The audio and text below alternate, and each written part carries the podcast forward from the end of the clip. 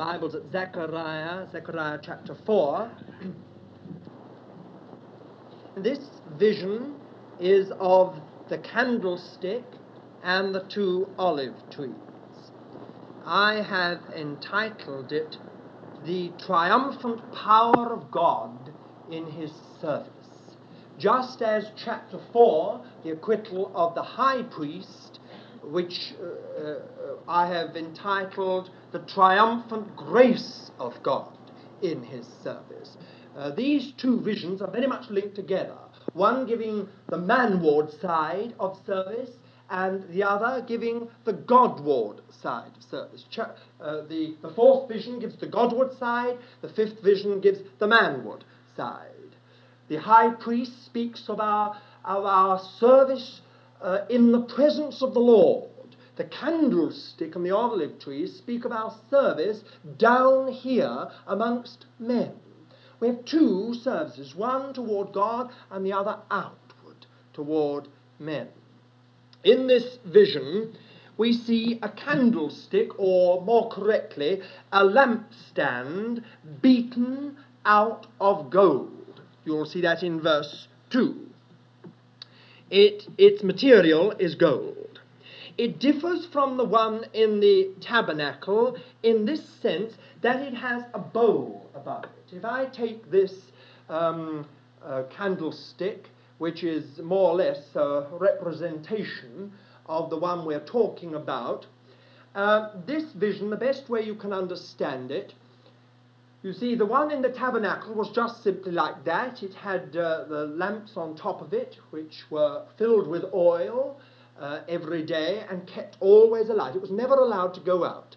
Now, this uh, candlestick we see in this vision differs from the one in the tabernacle in that it has above it toward the back a golden bowl, a reservoir of oil. And from that golden bowl come out seven pipes, one to each of the lamps on, of, the, of the lampstand. Then on either side of the golden bowl or reservoir of oil, there is an olive tree. And the olive tree pours into the bowl golden oil. Now, this was the vision which Zechariah saw. And later on, in verse 12, his attention is focused upon two particular branches of the olive trees. Now, what, do we, what must we note about this vision? Well, first of all, all the material is gold. These are the facts of the vision. We've seen what the vision was. Now, what about what does it mean? Well, first of all, all the material is gold. Note that. In the Bible, gold always speaks of the divine nature. Put it more simply, the nature of Christ, the character of Christ. Divine nature. So this whole candlestick and the bowl and the pipes that go from it are all of divine nature. Their, their substance is all gold. The second thing in this vision, two olive trees. Now, trees in the Bible always symbolize man or men. And oil, always, from beginning to end of the Bible, symbolizes the Holy Spirit or the Spirit. And we have in this vision then spirit filled and anointed men with the fruit of the Spirit. Now it is very interesting that in verse 14, the Hebrew literally um, is, you see, it says anointed ones. Verse 14, he said, then said he, These are the two anointed ones that stand by the Lord of the whole earth. That literally is sons of oil. These are the two sons of oil that stand by the Lord of the whole earth, the anointed one, sons of oil. The third thing we see in this vision is golden oil. Again, this is very interesting. It speaks of the Holy Spirit. But here is a most interesting fact. The actual Hebrew is not oil, it's gold. If you look at it very carefully, if you've got your Revised Version or your American Standard Version, you will see that it speaks that they empty the gold out of themselves. Your margin says Hebrew, just gold. they have put in the word oil because they believe that's what it was meant golden oil.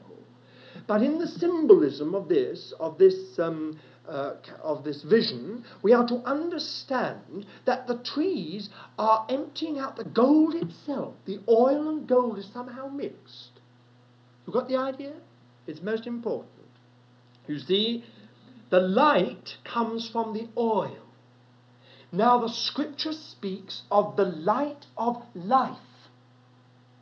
You know that there was the tree of the knowledge of good and evil. That's one kind of light.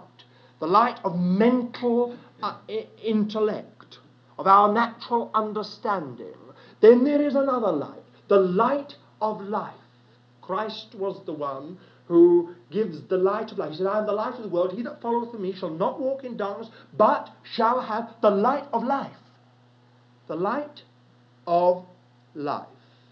So here we have a picture of a ministering of Christ by the Spirit.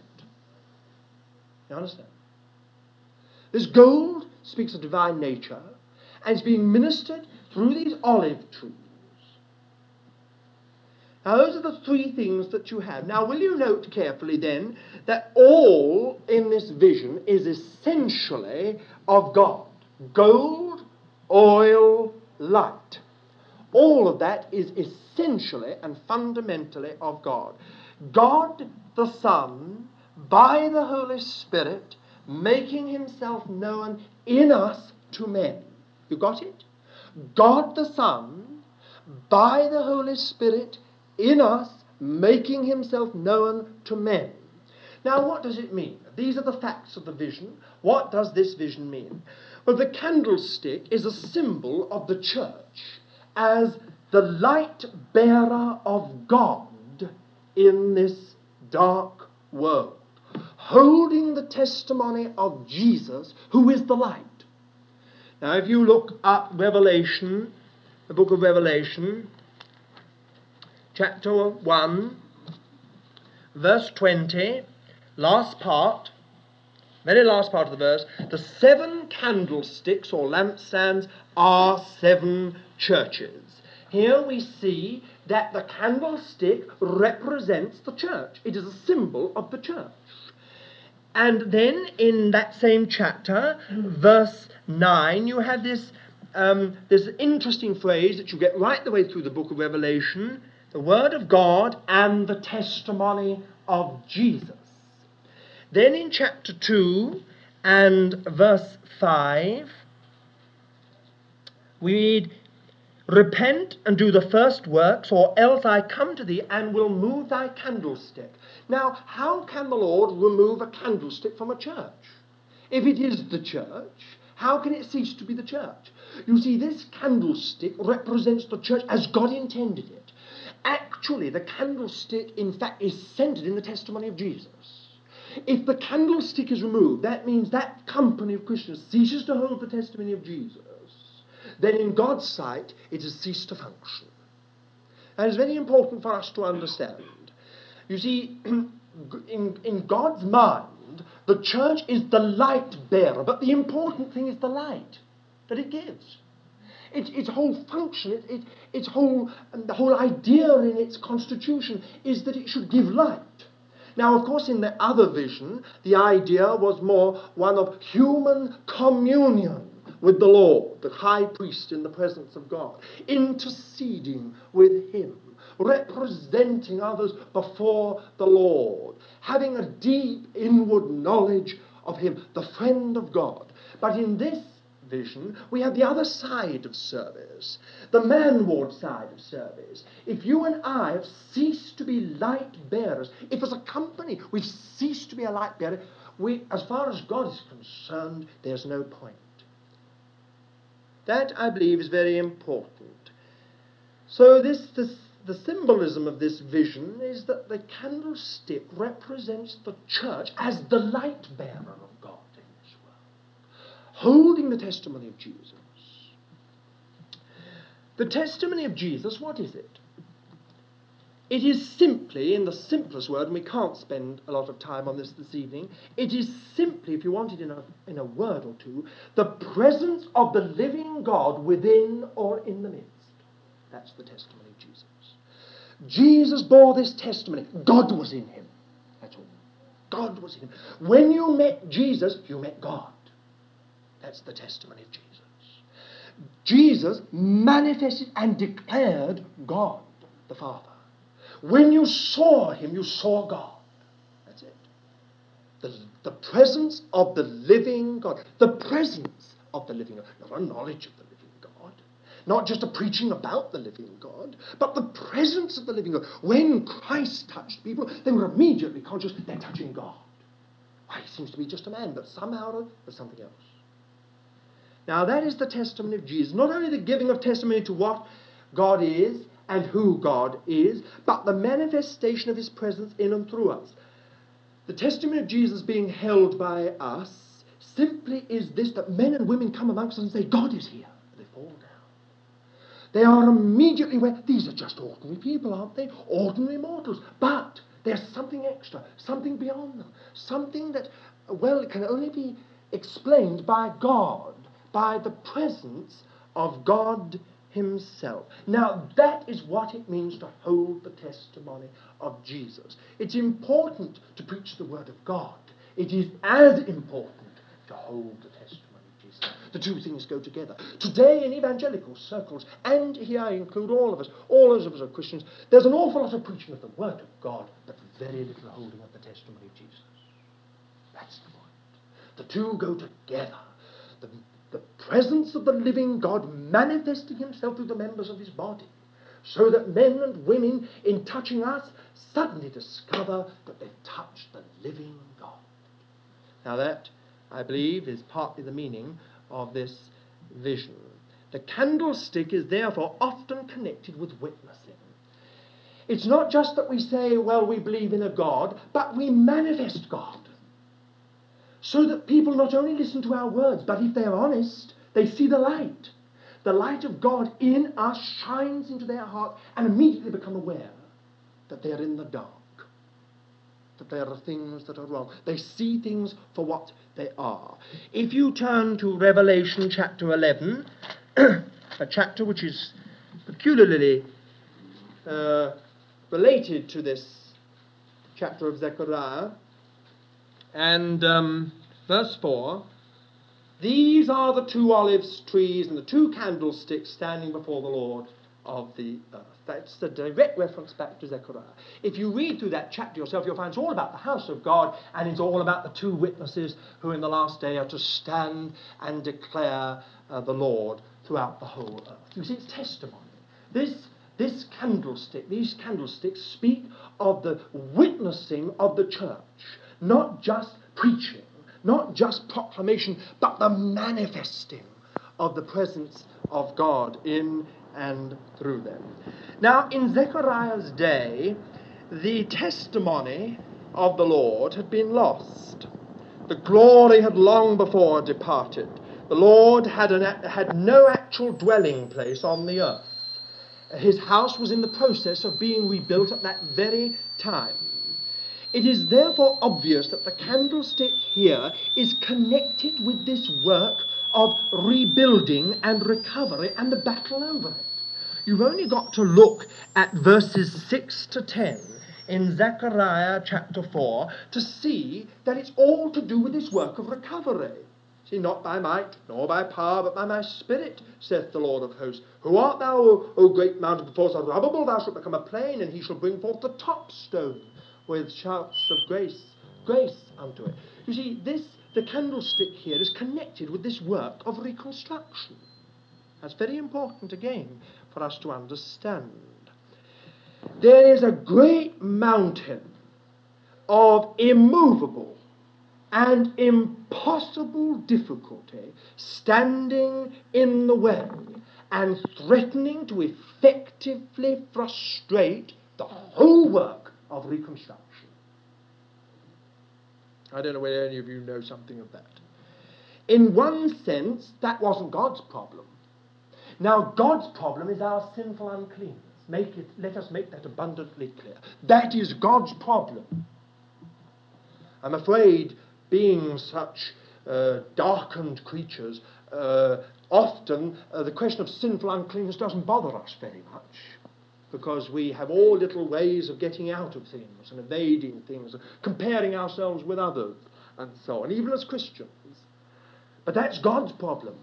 Our problem is always this great difficulty seen on the horizontal level, this mountainous range that lies between us and the fulfillment of God's purpose. Now, of course, to, to God, that's no problem.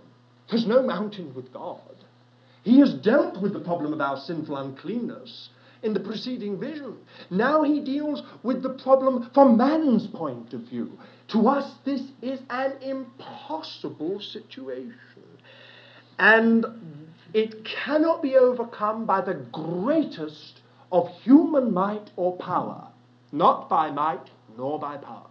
Now, whenever we have a difficulty, we usually match it with might, our might. A little bit later, we try to call in others and match it with their might. But nearly always, if there's a mountain in the way, we somehow or other try our own human ingenuity to overcome it, don't we?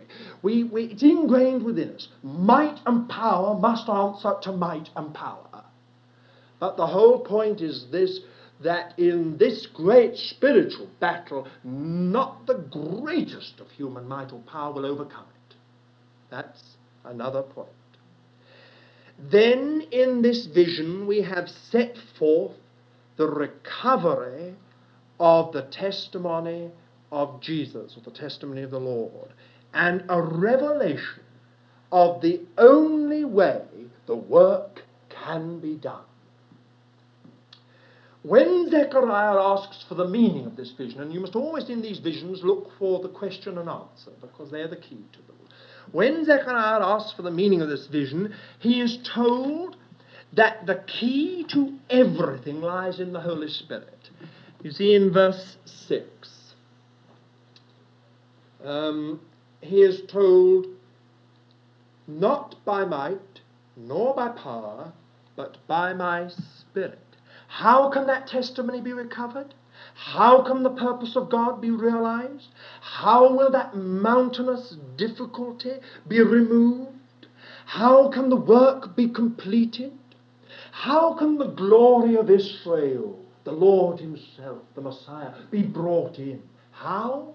By the Holy Spirit. He is the key to it all. The answer, you see, is that it is, it is not going to be by might, human might, or power. With that, it is impossible. But it can and will be accomplished by the Holy Spirit in us. Now, here's the point. Look, listen to these wonderful words. You see, verse 6 the, This is the word of the Lord unto Zerubbabel. Verse 7 who art thou, O great mountain? Before Zerubbabel. Then verse um, 9. The hands of Zerubbabel have laid the foundation, his hands shall finish it. Verse 10. And they shall see the plummet in the land in the hand of Zerubbabel. Now you see the whole point is this. The Lord is saying on the one side, not by human might or power. He said, by my Holy Spirit, but it's by my Holy Spirit in, upon, and through Zerubbabel. Now it is as simple as that. Zerubbabel here represents all God's people again. In this, this other aspect of divine service. How is the Lord going to accomplish it? Not by our ingenuity not by our energy, not by our might, not by our resources. He's going to do it by the Holy Spirit, but by the Holy Spirit in us, upon us, and through us. That's how he's going to do it. So this great mountain is going to become a plain. The top stone is going to be brought forth. The work's going to be gloriously finished. And the Holy Spirit's going to do it. But the Holy Spirit's going to do it in us. Now, I consider that to be absolute grace. Because if the Lord wanted to, he could do the whole thing simply himself. He could do it through the media of angels. But he does it through sinful men who have been gloriously clothed, as we saw in the preceding vision. their sin has been removed. It is interesting also to note that the candlestick and all to do with it is gold. That is, it's all Christ. How are we to become Christ like? Do you ever ask yourself that question?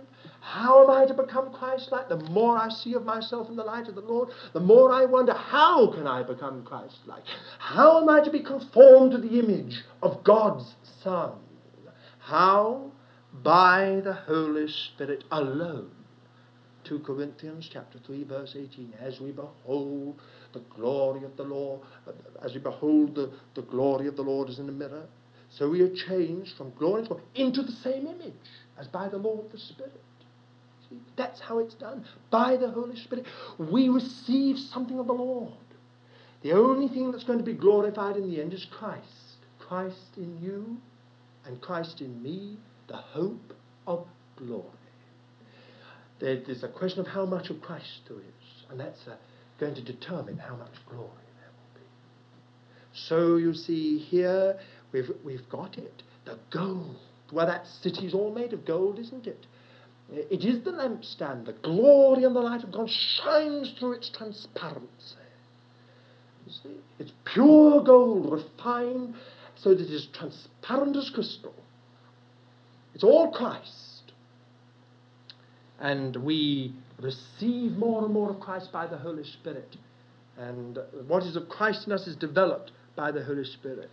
Then also we must note the light comes from the oil. It is the light of life, as I've mentioned, but it is the light of His life. Now, this treasure, this treasure that we have in earthen vessels, is the presence of the living God. Now, of course, if you and I had our eyes open to realize that in you, in me, in these frail bodies, there we have the presence of the living and infinite God, our whole attitude to life would change. Nothing would be impossible. The trouble is our eyes are not open. But if you and I saw what this vision means, it would change everything. You see, the, the light comes from the oil. It comes from this presence of the Lord within by the Holy Spirit. How can that presence of the Lord, how can that treasure be manifested? By the Holy Spirit. Romans 8. Just read through it. I can't go through it all tonight because we'll be here all night going through these visions. But it's the law of the Spirit of life in Christ Jesus. The law of the Spirit of life in Christ Jesus. See? You go on there, you discover all, it, everything is through the Spirit. The olive trees supplying golden oil, the actual gold, speak of spirit filled men ministering Christ. Now I wonder what you receive from me and what I receive from you. What we receive one from another. Do we minister Christ? Do we impart Christ in the most natural, normal way? Are we actually receiving Christ, not in a sanctimonious, pious way, but actually touching the Lord? That's the thing that matters. Finally, Zechariah asks about the olive trees and particularly about two branches in verse 11 and verse 12. He asks, first of all, what are these two olive trees? And then, a second time, I said, what are these two branches of the olive trees? Now, this is very interesting because the trees obviously symbolize the two great aspects of service dealt with in the two visions priesthood and kingship. See, they're the two great human institutions of service priesthood and kingship, both anointed, that they may, that they may reveal and manifest the Lord. The two branches are one branch from the priesthood Joshua the high priest. The other branch from the kingship side, Zerubbabel the governor. That is perfectly clear, I believe. The point is this that such service, serving the Lord of the whole earth, can only be fulfilled under the anointing. That is, can only be fulfilled by the Holy Spirit. Verse 14. We've been made kings and priests unto God. Now, everyone in this room is a king. And everyone in this room who's born of God is a priest. We have been made kings and priests unto God. But you and I cannot function as kings and priests uh, unto God until we are anointed, until we know the anointing. That is, we've got to become sons of oil. We've got to become those that are Spirit anointed, Holy Spirit anointed, and Holy Spirit filled. In this way, we can fulfill this great service uh, uh, uh, of the Lord. So, on this vision, what do we learn? We learn this the triumphant power of God in His service.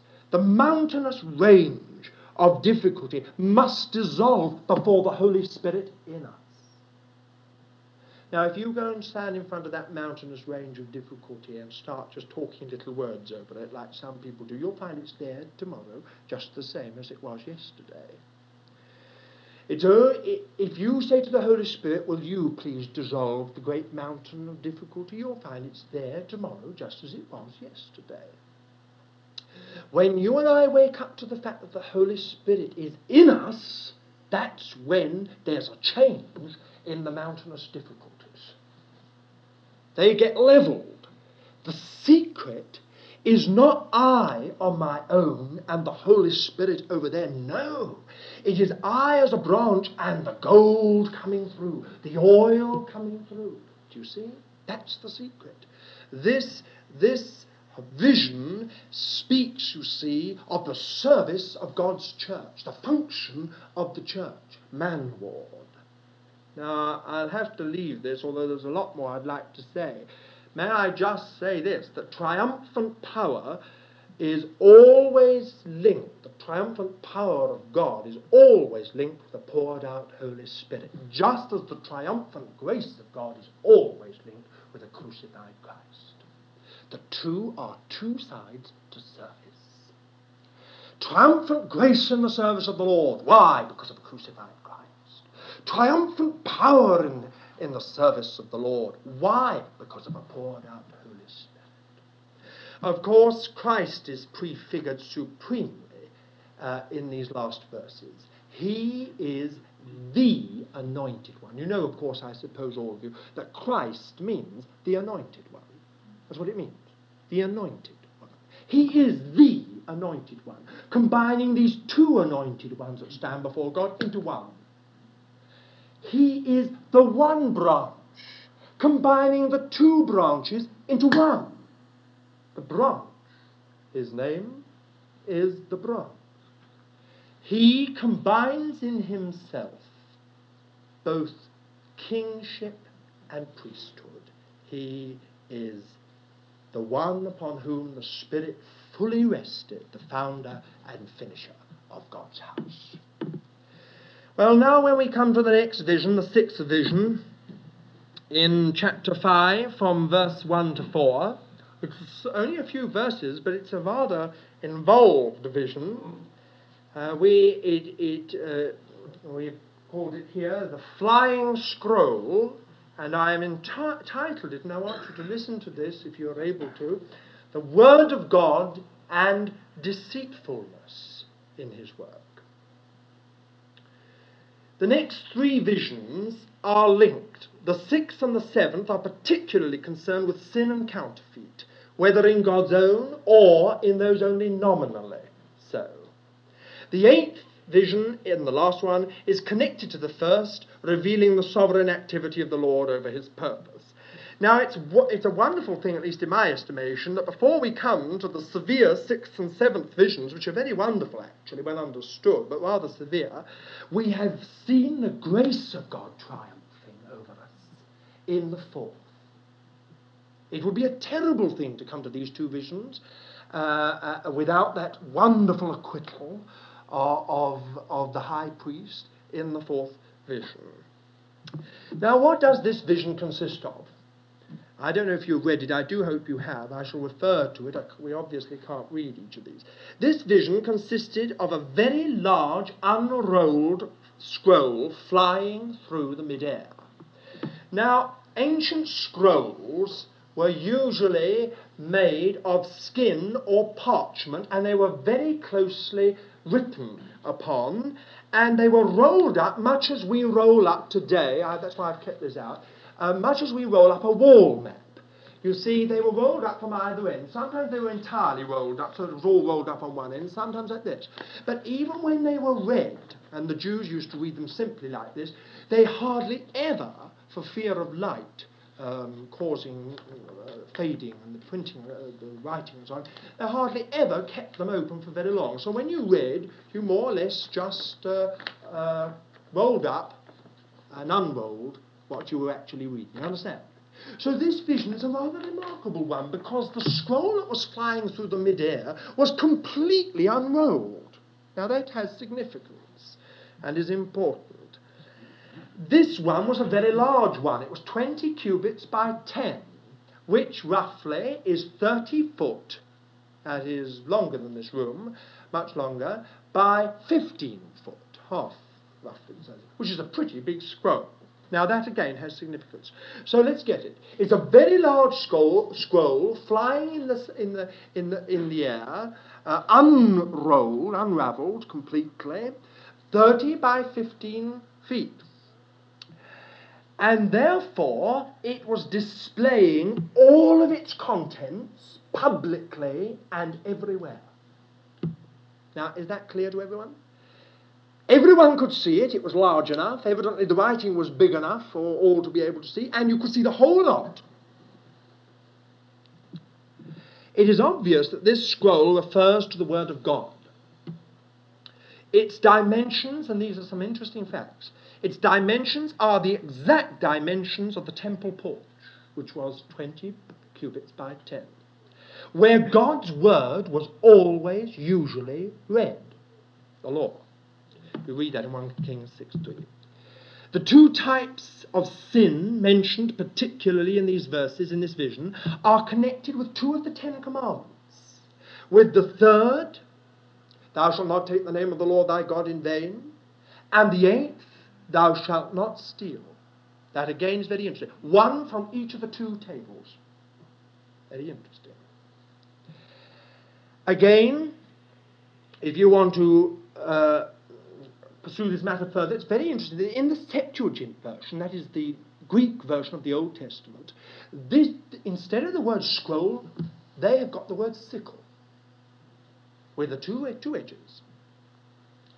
Again, a somewhat remarkable variation. But whether it's scroll or sickle, the idea and effect is the same.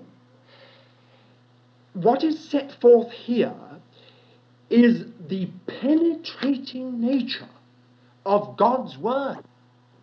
Um, you know, in Revelation chapter 1, verse 16, and Revelation chapter 19 and verse 15, you see the Lord riding forth, and out of his mouth comes a sword, a two edged sword, speaking of his word.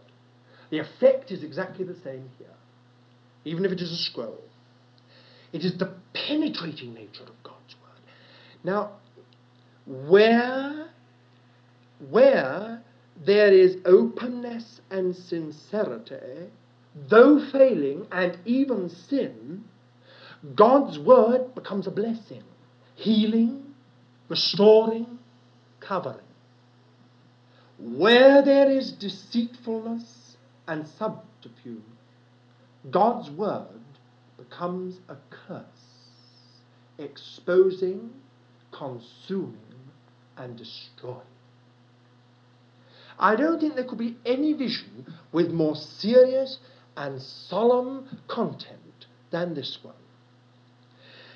You see, it is the same word that on the one hand has uh, uh, is a balm, and on the other side is a poison. And everything is dependent upon the person's attitude. Now, if you will note very carefully, um, verse 4 of chapter 5, you will find that there are two types of people selected the thief and the one who swears falsely. Now, why the thief? Now, the thief takes something that's not his, and he takes it always deceitfully. He works in the dark. He works secretly. That's the point. One who swears falsely, he is someone who gives a false impression. He takes the name of the Lord. Oh, he says, I'll swear by the name of the living God, by Jehovah. See? But he's giving a false impression. He knows jolly well. He's just simply trying to make an impression. He's trying to get by with people. Dishonesty, hypocrisy. Hypocrisy is play acting, taking the name of the Lord when it doesn't really mean anything. Play acting, hypocrisy. Using the name of the Lord in vain. Thou shalt not take the name of the Lord thy God in vain. Now, many people do this, you know, many of us do. We come and say, you know, I think the Lord would have me do so and so. Just a phrase. We tag on the name of the Lord because we feel happier and we know we'll get by with others, you see. Now, in this sense, these two sins are selected because both are deceitful. God has an answer to every sin a man or woman commits if it is brought out in openness into the light and put under the blood of the Lamb. But once there is deceitfulness, once there is an absolute determination to go on and to cover it up and to hide it, relying on subterfuge and deceit, then God's word turns from being a blessing and a balm to a curse and a poison. You see, in Malachi chapter 3, verse 8, the prophet cries out, Wherefore have ye robbed God? You've robbed him in time. In other words, what belonged to the Lord of their time, of, of, their, of their being, of their money, of, of, of everything, they'd taken back. They had become thieves of what belonged to the Lord. The Lord said, You are robbers. You've robbed me. Now, this vision has gone a lot along this very line. Those who swear by the name of the Lord falsely, who take the name of the Lord in vain, those who rob the Lord of his rights, who rob the Lord of what is his. Your body, your time, your home, your possessions, your family, you are not your own. You're bought with a price. Have you been robbing God? Have you been taking the name of the Lord in vain? Well, this, you see, has something to say to us. Such deceitfulness concerning God's house and work always results in the blighting and consuming of their own houses. If they're deceitful over God's house, then their own houses are consumed, both, both stones and timber. One scholar, Dummelow, who's a dear a dear man, I rather like the way he, he deals with things, um, said this rather, made this rather cryptic, wrote this rather cryptic remark in his commentary.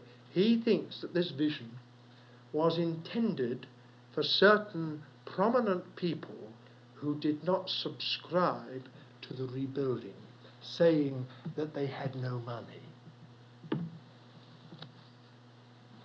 You know, that finds all of us out. Oh, I'm sorry, I can't. I've no time. Rubbish. I'm sorry, sorry, I've got no money. Rubbish. So on and so forth. Finds us out. If you and I are deceitful, if we take the name of the Lord in vain, if we rob God, and we are deceitful about it, God's word becomes, instead of a blessing, a curse. You see, this is solemn. It reveals an unalterable law. Where there is deceitfulness, God's word penetrates, and instead of blessing, it brings a curse. In verse 4, uh, in the last part of the verse, there's a very interesting word. Listen to it. I will cause it to go forth, saith the Lord. Oh, the, la- I'm sorry, the last part. It shall abide the last half, and it shall abide in the midst of his house. This word is most interesting. It means to roost. That is, means to roost. God's word comes home to roost, always. It comes home to roost either as a blessing or as a curse. It's as simple as that. If you are God's child, God's word comes home to roost, always. And it comes either as a blessing with balm, covering, healing, restoration, or it comes as a curse to consume and destroy. And I'm sorry that it's so very serious, but uh, there we are. It depends on our attitude. Then the seventh vision, from chapter 5, from verse 5 to 11. And I have um, described this as the ephah and the woman. Uh, and I have entitled it The Counterfeit of God's Work. Now, again, this is a very important vision, especially in these days. In this vision, Zechariah saw first an ephah. Now, what is an ephah? I don't know how many of you know what an ephah is. I know I thought it was something to do with the temple until I began to study it. An ephah is a barrel like cereal measure. Uh, it's large enough to take a person.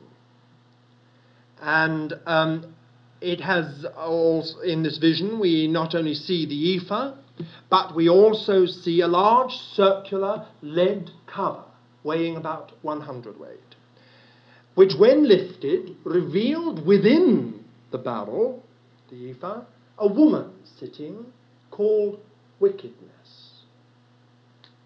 Then the lid was put back on very firmly. She was pushed back in very quickly. The lid, which weighed a hundredweight, was firmly uh, put back on. And then two other women, I'm sorry about this, but two other ladies came with, the wing, with wings like storks, and they lifted up the barrel, uh, the ephah, with the woman in it, and took it away to Babylon, the land of Shinar, where a house was to be built for it. Now, comparing this seventh vision with the preceding six, we find a remarkable correspondence. In the preceding six, we find Jerusalem. In this vision, it's Babylon. In the preceding six, we find it's the house of the Lord. In this vision, it's the house of this ephah. In the preceding six, it's the daughter of Zion. In this vision, it is this woman called wickedness. We need also to note a few other things before we can come to an interpretation. Note the word ephah and talent, the leaden cover that fitted on top the ephah. Both of these terms refer to commerce. So, commerce, or what often is called in Scripture the mammon of unrighteousness, is here symbolized. Secondly, the stork in verse 9, these two ladies who had the um, wings of a stork. Uh, if you look in Leviticus chapter 11, verse 13 and verse 19, you will find that these birds are to be held in an abomination. And you will discover that right down the list is the stork. It is therefore clear that these these stork like wings, these women with stork like wings, denote agencies other than of God. They are not, as one commentator who wished to defend ladies said, that, that they were just merely angels. Um, it is obvious that they are um, agencies other than of God, that were the energy and mainspring of this um, uh, ephah. Then again, would you also uh, note the land of Shinar uh, in verse 11, which is Babylon, which always in Scripture from Genesis chapter 10, where a little after that, when Nimrod founded it, and later on you find the Tower of Babel was built there.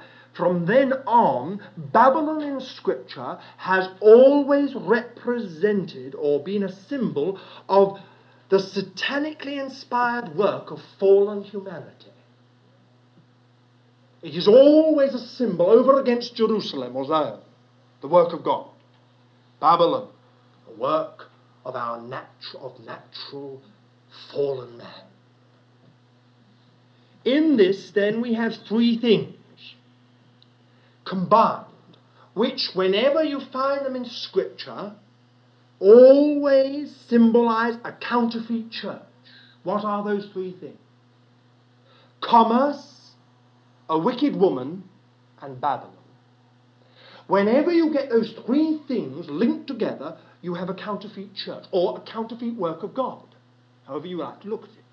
Something that is uh, the counterpart, the satanic counterpart to God's work. Now, if you want uh, to look that up, uh, let's just very swiftly look at Revelation, where, of course, everything is finally summed up. Very swiftly now, Revelation, uh, if you want to put it in your notes, Revelation chapter 17 and chapter 18. You go home and read it. You'll be very thrilled about it because it will throw a lot of light on this vision. But if we'll just read one or two verses. Chapter 17, verse 4 the woman, that's the woman on this scarlet coloured beast, was arrayed in purple and scarlet and decked with gold and precious stone and pearls having in her hand a golden cup full of abominations, even the unclean things of a fornication, and upon her forehead a name written, Mystery, Babylon the Great, the mother of the harlots and of the abominations of the earth. What a terrible vision. Now, do mark it. She's decked in purple and scarlet and gold, precious stone, and pearl. Then again, uh, chapter 18, verse 16 saying, Woe, woe, the great city, she that was arrayed in fine linen, with purple and scarlet, and decked with gold and precious stone and pearl. Now turn over to Revelation 21. I'm not going to read all these verses, I'm afraid you'll have to do it. From verse 9 to verse 21, and you will discover that you have another bride, another woman. This one is decked in fine linen, if you uh, look at chapter 19. Uh, she also is decked in fine linen, but she has gold, precious stones, and pearl. You have these two things, you see. Now, this, I believe, is very important for us to understand. One cannot help but see here a counterfeit church. It begins with God's people in God's land but its source and energy is not of God, although it's associated with the name of God, the things of God, the Word of God, and the people of God. It starts in God's land, it starts amongst God's people. It's associated with all those things that are to do with the Lord. But its source is not of God in God, and nor is its energy. Now, you know, in spiritual things, origin determines development and end. Your mother was a monkey. You can't help it. You'll become a monkey. Your origin determines your development and your end. You can't help it. If uh, you plant cabbage seed, its development is according to a cabbage, and its end is to reproduce other cabbages. It can do nothing else. Its origin determines its development and its end. See, you take a, a caterpillar, it's going to become a chrysalis, but the end is a butterfly because it was born of a butterfly. Now, in spiritual things, this is an absolute law. An absolute law. That's why the Lord says, when He scatters the seed, leave the tares. See? Origin determines development and end. The wheat will get there, and the tares will get where they're going as well. Origin determines development and cause. This counterfeit church is not, has not got its source in God, nor its energy from God. So its course will be marked by departure from God's mind it manifests its true source and energy in, it, in that it departs more and more from God's mind until it is a wholly satanic counterfeit. Though supposedly uh, serving God and for God. This counterfeit, and I want to make this very clear, this counterfeit is always linked to and backed by commerce. Always. Now, I won't say anything more this evening about this, but just keep your eyes open. And in these, in the next decade, you'll see what I mean. This counterfeit thing is linked to and backed by commerce. It, the, the, the spirit of the world, pomp and grandeur and uh, ambition masters it. So when you come to the book of Revelation, you've got all this there. You've got this woman, she's riding on the beast. The beast is this great world system, the political, economic world system. And the woman is the counterfeit to the, the counterfeit bride of God. She's wedded to the beast. She's a harlot. There are therefore two things at present growing and developing in the world, according to this vision the true church of God and the counterfeit church of Satan, which is called in the book of Revelation at the beginning the synagogue of Satan. And the, and, and, and the point is this the Lord is on the throne.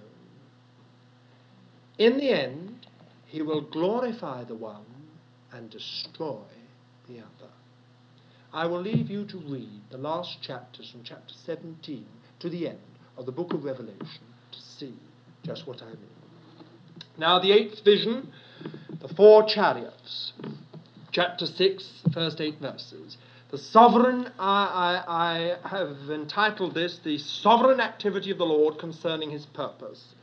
The eighth and last vision corresponds to the first in fundamental meaning, although it's different in detail. Uh, in the first, we saw three scouts reporting back to the Lord. Now, in this last, we see four chariots going out from the Lord on his errands. Zechariah saw in this vision, if you look at it, two mountains of brass. They symbolize the immutable and established counsel of God from the beginning of the world. Brass always speaks of divine strength, divine judgment, divine counsel in Scripture. You'll find that right the way through. It's a symbol.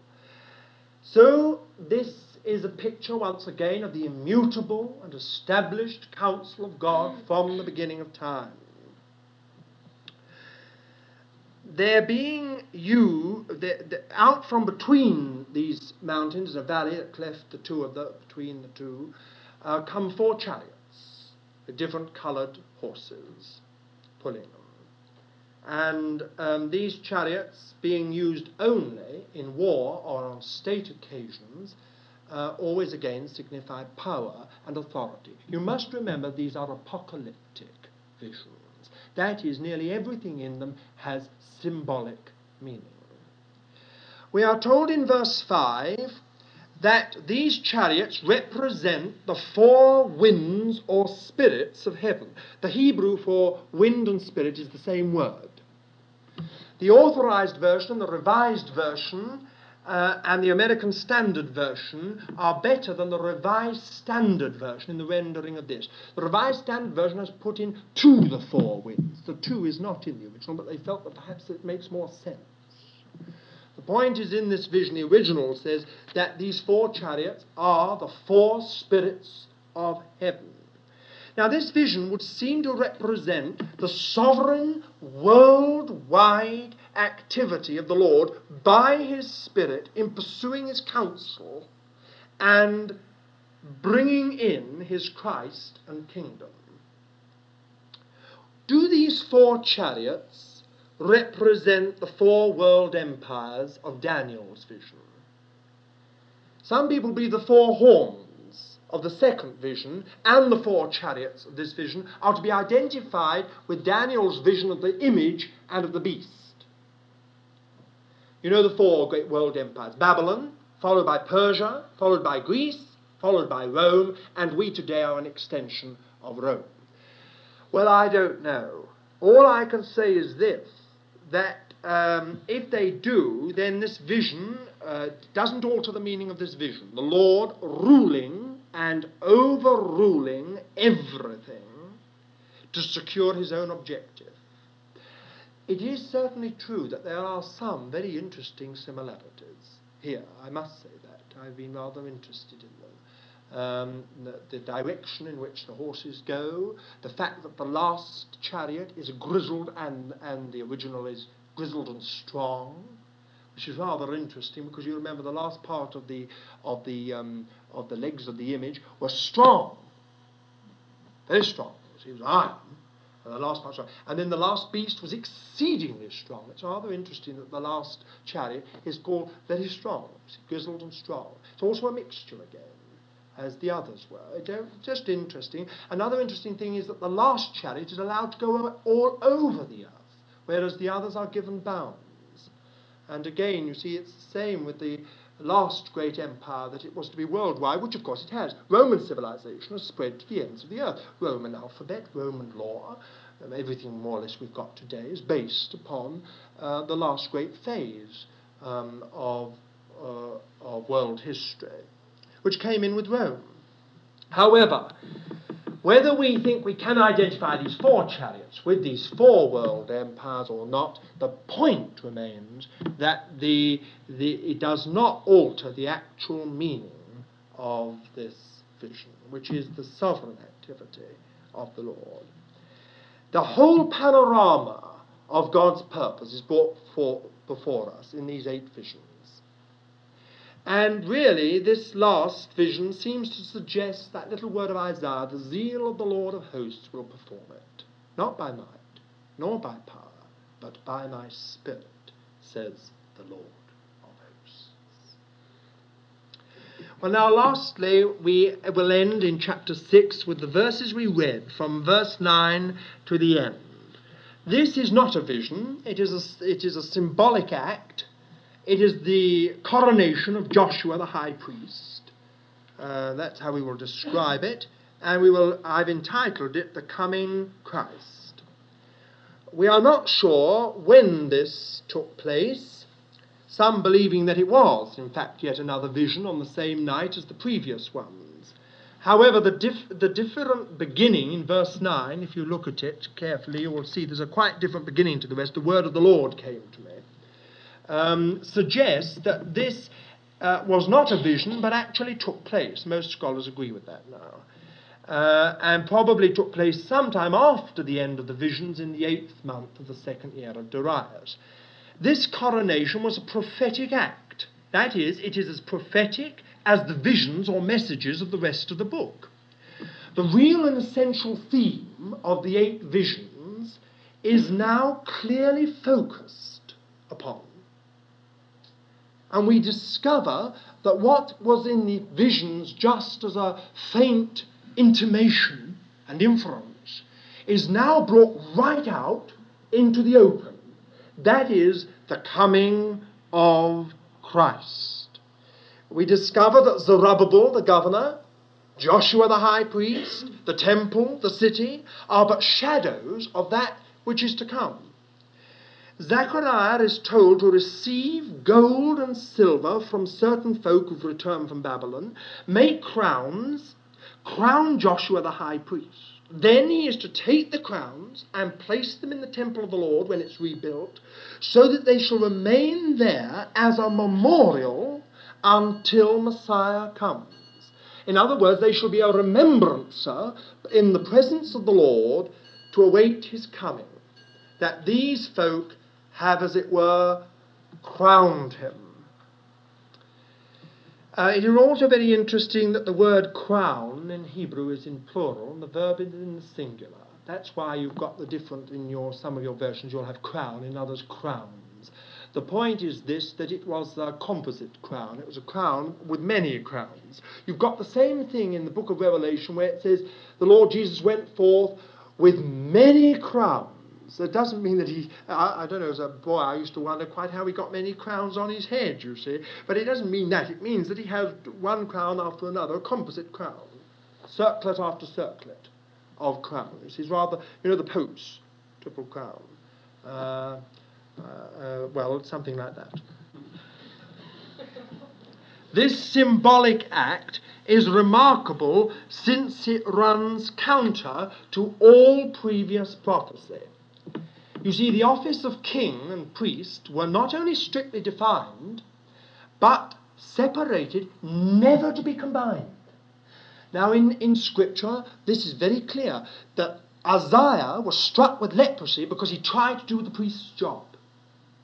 The two offices were kept absolutely apart. The king was never to meddle with the, the service of the priest, and the priest was never to meddle with the service of the king. The two offices were absolutely dis- distinct. Melchizedek, uh, in Abraham's time, is the only exception in the whole of Scripture to this rule. He was both king and priest in one. Now, because of this, many modern scholars feel that this must have been performed on Zerubbabel and not Joshua, this coronation. Uh, that something happened to Zerubbabel as a result. Probably the Persians heard that he'd been crowned, that there was something like a rebellion, and, and deposed him very quickly. It is interesting. Historically, Zerubbabel goes off the face of, na- of the narrative, and we just don't know what happened to him. It's most strange. Uh, that's what some scholars feel. And they feel that therefore Joshua's name was substituted thinking that the high priest's name would not be associated in the eyes of the Persian government with any kind of rebellion or trouble. They point also to Zechariah chapter 4, verse 6 and 7, as ruling out the possibility of Joshua being the builder of the temple, because here Joshua is called the builder of the temple, whereas in chapter 4, 6 and 7 it's clearly said, Zerubbabel's hands laid the foundation, his hands shall also finish it, the plummet shall be seen in his hand. So they say, now, isn't there a bit of a mix up here? Nevertheless, the point is this. In Zechariah 3, verse 8 to 10, in this wonderful uh, vision of the acquittal of the high priest, we saw Joshua as a figure or type of Christ. In chapter, um, in, the, in, in the next chapter, uh, 4, from verse 6 to verse 10, you have got again Zerubbabel as the one who builds the house, again prefiguring Christ, uh, his great descendant. Uh, and then in chapter 4, from verse 11 to 14, you have the two anointed ones representing Joshua and Zerubbabel standing before the Lord of the whole earth you have already, in other words, got a prophetic intimation of the union of kingship and priesthood in the coming Christ. Now, quite distinctly, in this symbolic act, we have a marvelous prophecy of Christ, the priest king, according or after the order of Melchizedek. Read Hebrews chapter 7, and you'll understand what we're talking about. You see, who, being the resurrection and the life, the branch, the sprout, the shoot, will produce out of himself a new man, just as Eve was taken out of Adam. So the church has been taken out of Christ as a new man, as the bride. He, as the branch, has shooted up. See? Something's happened. He's produced something through his own resurrection and life. And then again, here you have the one forecast who will build and complete the temple, the church of God. And in verse 15, you have a prophecy of many nations and peoples afar off who will come to have part in that day in the building of the church. Now, this is a remarkable prophecy. Can you imagine the Jews?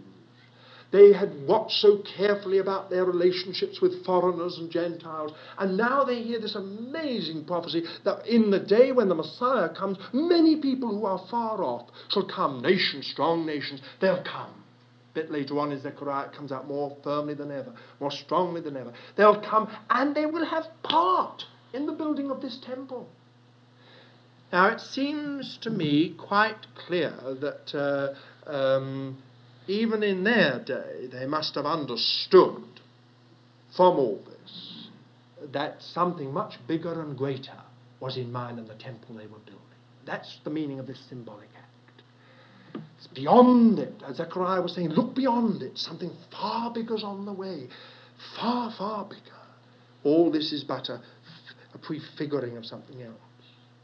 And then, you know, we have here a prophecy of Christ in verse 12 growing up in his place. Now, it's very interesting. The idea is insignificance. Just as in Isaiah 53, he shall grow up a, a root out of a dry ground, despised, insignificant, no beauty that we should desire. He shall grow up out of his place quietly, insignificantly, unseen by the nation. Thirty years in Nazareth.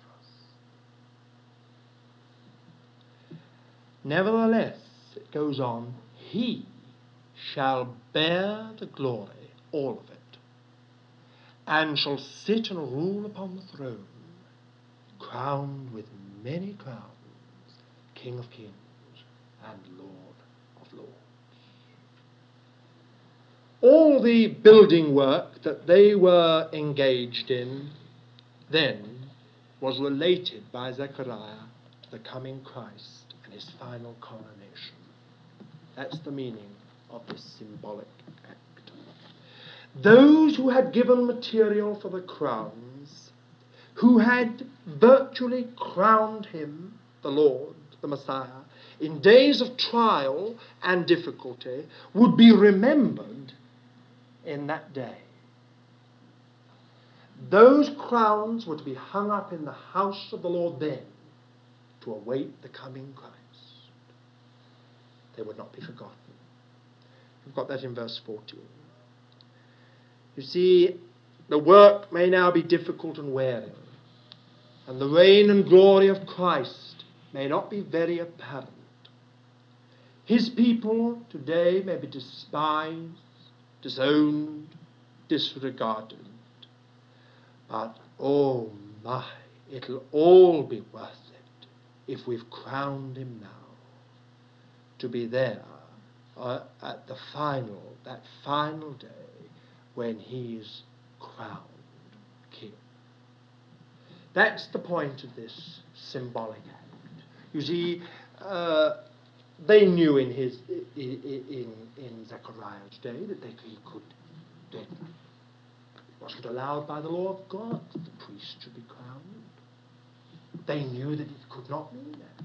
So their eyes were to look off to the day when the Lord would come, great David's greater son, who would bear the glory and sit and rule upon his throne. Well, now that's got a message for you and I as well, hasn't it? Because you see, the whole thing is this this work of reconstruction, this work of recovery, this, this work of building. You know it's very wearing, it's very tiring. There's a great battle, there's a great conflict. It's a very despised work. It's a day of small things.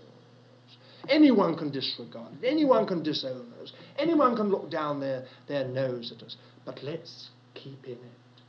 Let's go on. If we may use the symbolism of this chapter, let us from gold and silver make crowns to crown him now, so that in that day when he finally is crowned, we shall be there, remembered by the Lord. May he so help us, shall we?